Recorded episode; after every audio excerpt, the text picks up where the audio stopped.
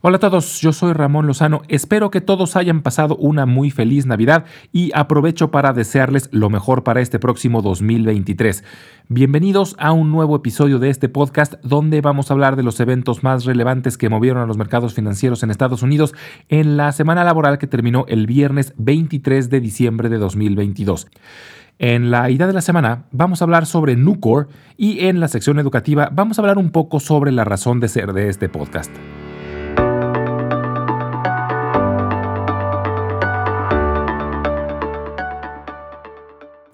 Fue una semana con resultados mixtos, donde el Dow Jones logró rescatar una ganancia del 0.9%, pero el Standard Poor's 500 y el Nasdaq cayeron por tercera semana consecutiva, bajando el 0.2% y el 1.9% respectivamente. Hubo poca información macroeconómica relevante. Se reportó un índice conocido como Personal Consumption Expenditures, que es otra medida relacionada con la inflación, y mostró la misma tendencia que el CPI y el PPI, que fue una ligera reducción durante el mes de noviembre, pero aún lejos del 2% que tiene la Fed como objetivo. Realmente la semana se enfocó en seguir analizando el efecto del aumento de las tasas de la semana pasada, ya que sigue el nerviosismo y la incertidumbre sobre los efectos que pueda tener pero la información se centró más en temas microeconómicos, ya que varias empresas grandes reportaron números trimestrales. Nike reportó un incremento del 2% en sus utilidades, sorprendiendo de forma positiva ya que se esperaba el cuarto decremento de forma consecutiva, pero mostraron fortaleza en la mayoría de los países donde opera y una mejora sustancial en China, que es uno de sus mercados más grandes, y que ha sufrido mucho por la política de cero COVID. General Mills, la empresa dueña de marcas de alimentos como Cheerios, reportó un incremento en sus utilidades del 11%, también mejor de lo esperado. Es de las pocas empresas que ha logrado tener un crecimiento en el precio de sus acciones este año. Federal Express, que es un referente del comercio global, también tuvo números mejores de lo esperado, aunque las expectativas eran realmente bajas. Sus utilidades cayeron 34%, pero se esperaba una caída aún peor. Algo similar sucedió con Carnival, la empresa operadora de cruceros que reportó una pérdida menor a lo esperado, aunque sus ventas se dispararon 198%, pero claro que esto es comparado con el año anterior, donde aún teníamos las restricciones por COVID en muchos países y los cruceros tuvieron muchos problemas. Pero el reporte que más afectó principalmente al Nasdaq fue el de Micron. Micron es una empresa que fabrica chips, principalmente chips genéricos como memoria RAM, que se usa prácticamente en todos los dispositivos electrónicos, desde computadoras, celulares, televisiones, automóviles, etc. El año pasado, los problemas en la cadena de suministros hizo que muchas empresas ordenaran de más, y esto es un problema actualmente ya que ahora tienen mucho inventario y por lo tanto están dejando de comprar temporalmente producto y le pegó fuertemente a las ventas de Micron que cayeron 47%. Y este resultado arrastró a toda la industria de semiconductores e hizo que cayeran las acciones de muchas empresas relacionadas como Nvidia, AMD, Qualcomm y también las empresas que desarrollan la maquinaria para fabricar chips como Lam Research y Applied Materials. Meta Platforms, la empresa madre de Facebook, WhatsApp e Instagram, vio subir sus acciones esta semana, pero fue debido a que se anunció que en el estado de Texas se pusieron restricciones a la nueva plataforma TikTok para todos los dispositivos del gobierno. Es decir, va a estar prohibido que empleados del Estado que tengan teléfonos propiedad del gobierno descarguen la popular red social TikTok. TikTok ha sido un fenómeno global y está creciendo a pasos agigantados, y es una de las razones por las cuales las acciones de Meta y otras redes sociales han caído tanto este año. Pero hay mucha preocupación porque se especula fuertemente que TikTok manda información confidencial de sus usuarios al gobierno chino. Y esto es algo que trae muy preocupados a los políticos en Estados Unidos, que han amenazado con tomar medidas, y la aplicada por el gobierno de Texas es la primera restricción real. No se sabe qué otras medidas pueda haber en contra de TikTok, pero definitivamente cualquier cosa que detenga el crecimiento de TikTok será un respiro para Facebook, YouTube, Snapchat y otras redes sociales norteamericanas. Esta semana será corta debido a que como la Navidad cayó en fin de semana, será el lunes cuando se tome el día feriado. Y será también la última semana del año, que se suele conocer como el Rally de Santa Claus, ya que suele tener muy poca información relevante y esto suele ayudar a que sea una buena semana. Pero diciembre en general ha sido muy malo. Se han perdido prácticamente todas las ganancias que llevábamos desde mediados de octubre y tendría que ser algo espectacular para poder terminar diciembre en números negros. Pero por lo menos con esto se terminará 2022, que ha sido un año muy malo para la bolsa y siempre un nuevo año trae nuevas esperanzas.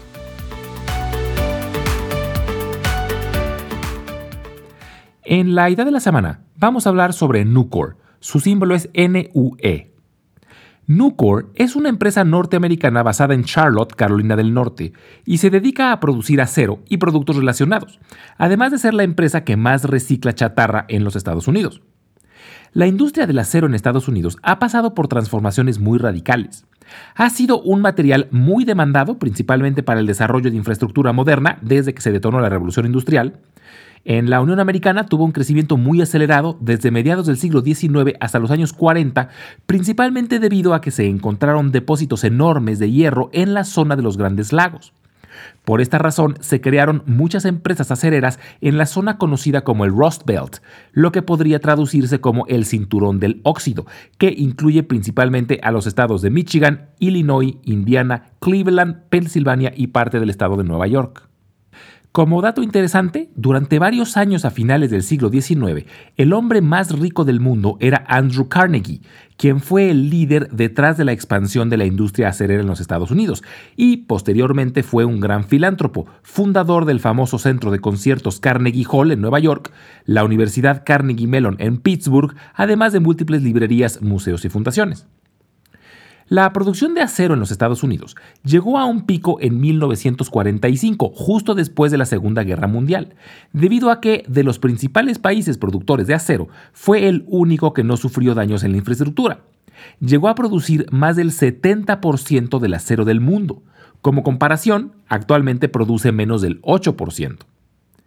Después de la guerra, la industria acerera norteamericana empezó a decaer, principalmente debido a que varios países tenían costos de producción mucho más bajos. Y muchos economistas además han acusado a varios países, principalmente a China, de hacer dumping, lo que significa vender por debajo del costo de producción con el objetivo de crecer la participación de mercado. En China, la industria acerera, además de ser importante para el crecimiento del país, ha sido una fuente muy importante de empleo, por lo que el gobierno chino la ha subsidiado mucho para poder dar trabajo a miles de personas, y esto ha provocado que el acero chino tenga precios muy por abajo del norteamericano, por lo que ha sido difícil competir para empresas basadas en los Estados Unidos, por lo que muchas se fueron a la quiebra y las pocas que quedaron tuvieron problemas económicos durante mucho tiempo. Pero, en parte gracias al COVID, los políticos norteamericanos se dieron cuenta de la importancia de la industria del acero para el desarrollo del país y sobre todo que no podían seguir dependiendo del suministro del acero chino, ya que cualquier problema en la cadena de suministros podía dejar seriamente comprometidas a industrias enteras, como la automotriz, la de construcción y sobre todo la militar. Por esta razón, durante la administración del presidente Trump se aplicaron tarifas elevadas al acero chino para que las empresas locales pudieran competir, medidas que la administración del actual presidente Biden ha mantenido, en parte por la competencia desleal que se generaba del subsidio chino, pero también en parte debido a que las empresas norteamericanas son mucho más responsables con el cuidado del medio ambiente que las chinas. Esto ha hecho que empresas acereras norteamericanas empiecen a tener una especie de resurgimiento y un crecimiento muy importante en la demanda de sus productos. Y actualmente la empresa líder en esta industria en los Estados Unidos es Nucor. La economía de los Estados Unidos está en un momento interesante debido a que, aunque ha mostrado mucha fortaleza, se espera que empiece a debilitarse debido al incremento que han tenido las tasas de interés. Y una empresa desarrolladora de acero, que es considerada una industria cíclica, no parece una buena idea, ya que normalmente necesitan una economía creciente para poder tener buenos resultados. Sin embargo, recientemente el gobierno federal aprobó un plan enorme de infraestructura con el objetivo de mejorar las carreteras, puentes, puertos, vías férreas, etc. Y esto va a generar una gran demanda de acero y productos relacionados. Y Nucor es una de las empresas mejor posicionadas para aprovechar esta situación. Y es por esta razón que vale la pena tenerla en el radar.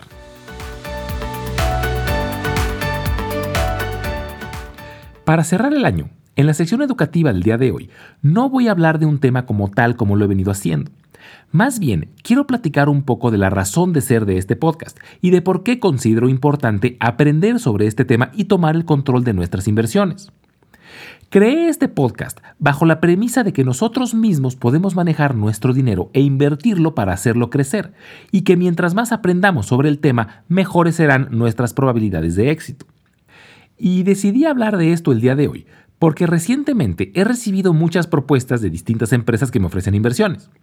Desde las que suenan completamente a fraude, con rendimientos exagerados, como de los que hablamos en el episodio sobre esquemas tipo Ponzi, hasta de instituciones confiables, en las cuales un profesional maneja un fondo de inversión, donde te invitan a participar para hacer crecer tu dinero y te ofrecen rendimientos creíbles, te explican los riesgos, etc.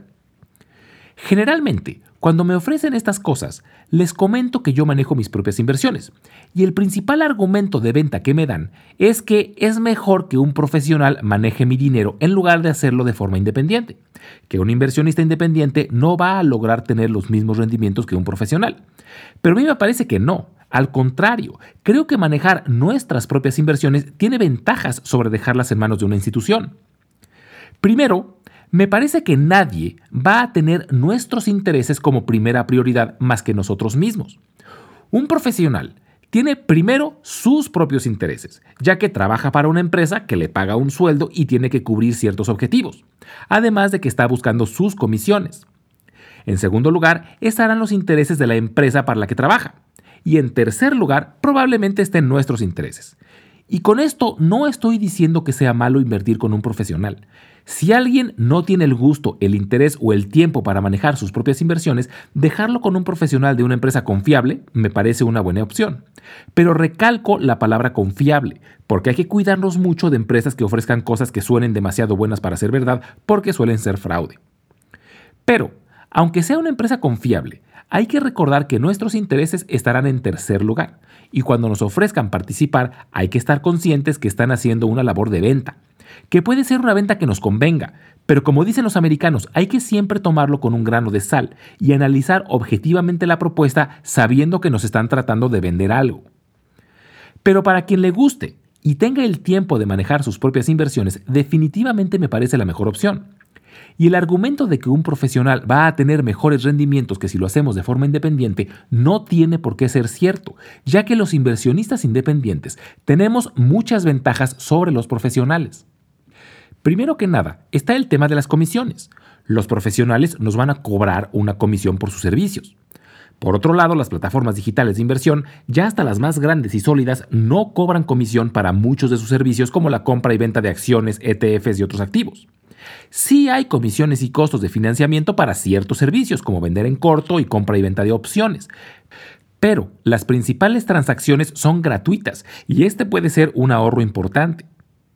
En segundo lugar, está el tamaño del portafolio. Como inversionista independiente, nuestro portafolio suele ser mucho más pequeño que el de un fondo de inversión manejado por un profesional.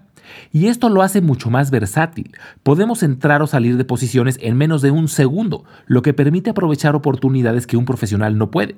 Debido a que por la gran cantidad de dinero que maneja un fondo, tienen que entrar o salir poco a poco y suelen tardar días o hasta semanas en abrir o cerrar una posición. Y les voy a poner un ejemplo. Este año, cuando Elon Musk anunció que compraría Twitter, las acciones subieron 27% en un solo día con la noticia. Pero luego empezaron a caer debido a la complejidad de la oferta y al riesgo de que se cayera. Como inversionista independiente, pudimos haber vendido el 100% de nuestra posición el día del anuncio para poder aprovechar esta subida, pero un profesional hubiera tenido que vender durante varios días, por lo que su promedio de venta hubiera sido mucho más bajo. Otra gran ventaja que tenemos los inversionistas independientes es nuestro horizonte, el tiempo que podemos esperar a que una inversión rinda frutos. Podemos ser pacientes. Es muy común que tengamos una inversión, por ejemplo, acciones de una empresa con mucho potencial, pero que no suba de valor en el tiempo que nosotros pensábamos, porque hay muchos factores que afecten su precio, pero que con un poco de paciencia terminen subiendo. Pero esto puede tardar años.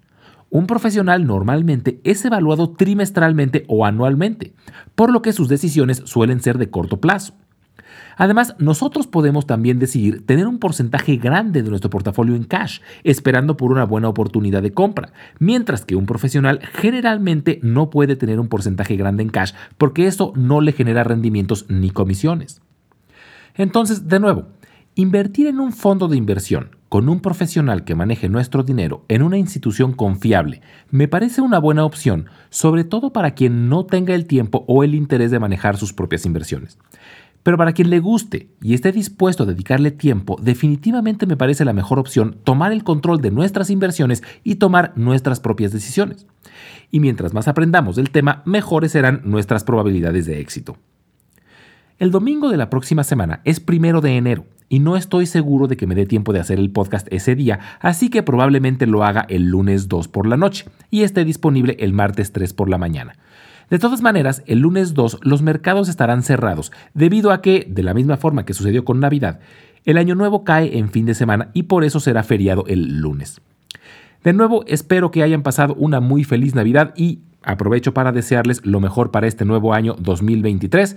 Como siempre, las transcripciones de todos los episodios las vamos a estar subiendo al blog invertirenlabolsa.substack.com, donde se pueden suscribir para que les lleguen las notificaciones de cuando estén disponibles los episodios y puedan acceder a la versión escrita. Y les recuerdo que pueden acceder también al blog directamente desde la página www.ramonlog.com. Y si alguien lo prefiere, también estaremos subiendo los audiogramas a YouTube, donde los pueden buscar como Invertir en la Bolsa Podcast. Y finalmente les dejo mi correo electrónico por si tienen alguna duda, comentario o sugerencia. Es ramonlog.yahoo.com. Muchas gracias y nos escuchamos en el próximo episodio.